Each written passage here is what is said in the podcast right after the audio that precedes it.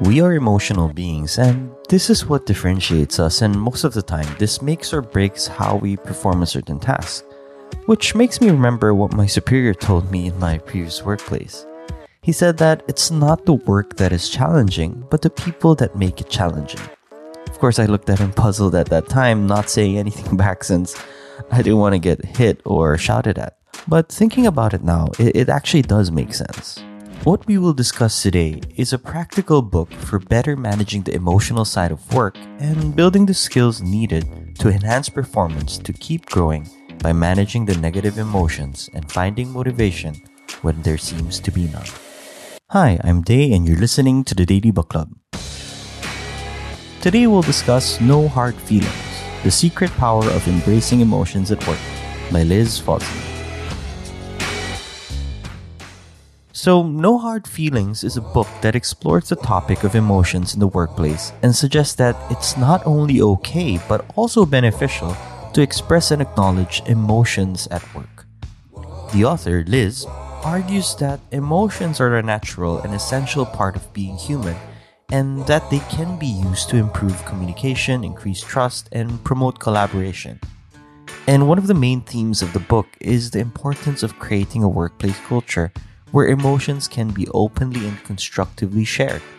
So, Liz emphasizes that hiding or repressing emotions can lead to feelings of isolation and disconnection, and can even lead to burnout and mental health issues.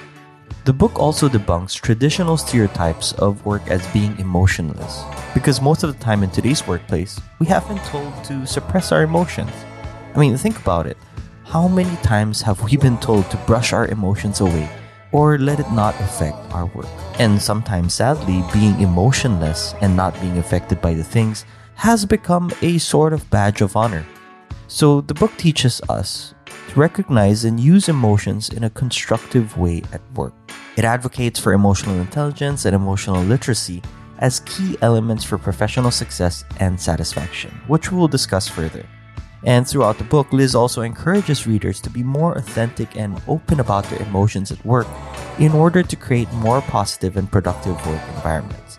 And I think that in Southeast Asian countries where people are more in touch with their emotions, it's more of a matter of how to actually use it to be productive than it becoming more of a crutch to avoid things.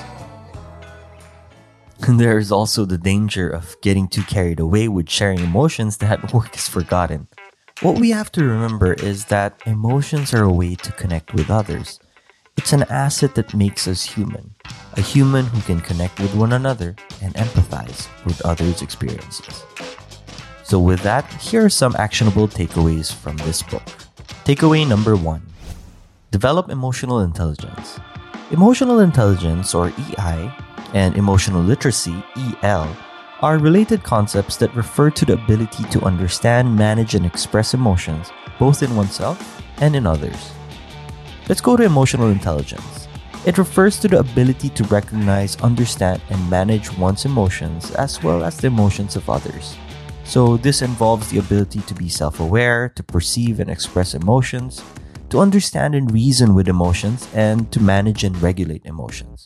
So, people with high emotional intelligence are able to understand and respond to emotions in themselves and others in ways that are beneficial to themselves and others.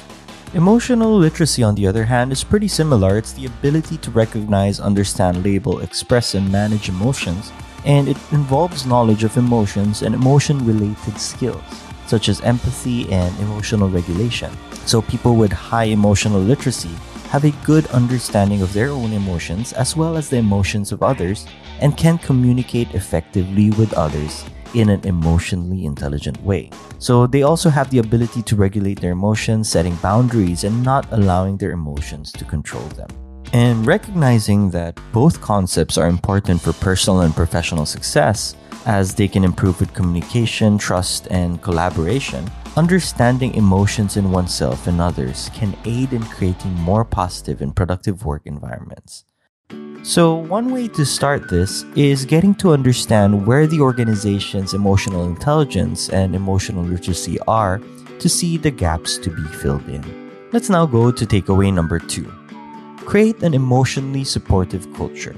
So, encourage and foster an environment where emotions can be openly and constructively shared by promoting open and honest communication, encouraging emotional vulnerability, and creating a culture where people feel comfortable discussing their emotions. It's very important to note that creating an emotionally supportive culture can't happen overnight. It obviously takes time, patience, and the consistent effort to foster a culture of emotional support and intelligence. It's also important to be open to feedback and adapt the approach as per the need. This is why having a proper feedback mechanism is key. Well, another way to make sure that this happens is to see if there are anything in the environment that goes against, or let's call it conflicts, with creating the wanted culture. Here are some environment conflicts that I have experienced in my work. So, a company placed time for deep work where no one should be bothered for a period of time, and it was set so that employees could finish their work.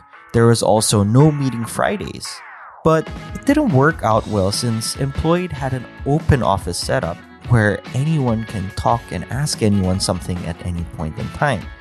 And the no work Fridays actually gave the people more stress because the bosses were pushing everyone to finish work on a Thursday or cram the Thursdays with meetings. Maybe you have a similar story like this. But another example was when the company leaders decided to ask employees about their challenges, but the leaders themselves didn't share since they mentioned that they're only there to help and that showing their vulnerabilities might make employees look down on them.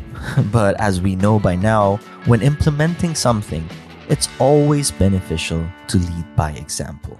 So now let's go on to the last takeaway address emotional labor.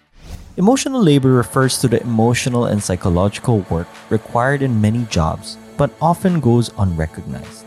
So it covers the management of one's own emotions and the emotions of others in order to meet the expectations of an organization or a job. So let's try to understand it better. Emotional labor can take many forms, such as dealing with difficult customers, dealing with constant demands and pressure, and having to suppress one's own feelings to meet the expectations of others. So, for example, a customer service representative may be expected to remain calm and composed when dealing with angry or frustrated customers, despite their own feelings. A therapist may be expected to provide a listening ear and emotional support to clients despite their own emotional state. Right? These are similar examples and are forms of emotional labor, which we often require a significant amount of energy, time, and can take a toll on our well being. In simple terms, it's just saying that we should be able to understand that what we see outside does not reflect what's inside. And because of this, emotional labor can be both positive and negative. It can be rewarding, but also can be draining and may lead to burnout. And all these are important because we're not machines and are human. So be aware and recognize emotional labor in yourself and others and take steps to ensure that you and your organization addresses it. This can include setting boundaries, practicing self-care, and providing support for your colleagues who are also undertaking emotional labor.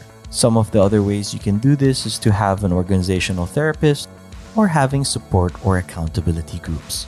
And those were the three actionable takeaways. Let's go through them one by one. 1. Develop emotional intelligence. Know where your people stand on this and dress the gaps. 2. Create an emotionally supportive culture and make sure that sharing is easy and safe to do. 3. Address emotional labor. Always remember that we are not machines and are human. This way, like the book mentions, we can change traditional views on emotions in the workplace. This can help us with understanding the benefits of expressing and acknowledging emotions at work and to create more positive and productive work environments. And that was a quick summary on No Hard Feelings The Secret Power of Embracing Emotions at Work by Liz Fosslien. Till the next episode, thank you for listening to the Daily Book Club. I've got this hell to pay and the cross I bear weighs a ton. Well deserved, what can I say? I'm a son of a bitch for all the things I've done.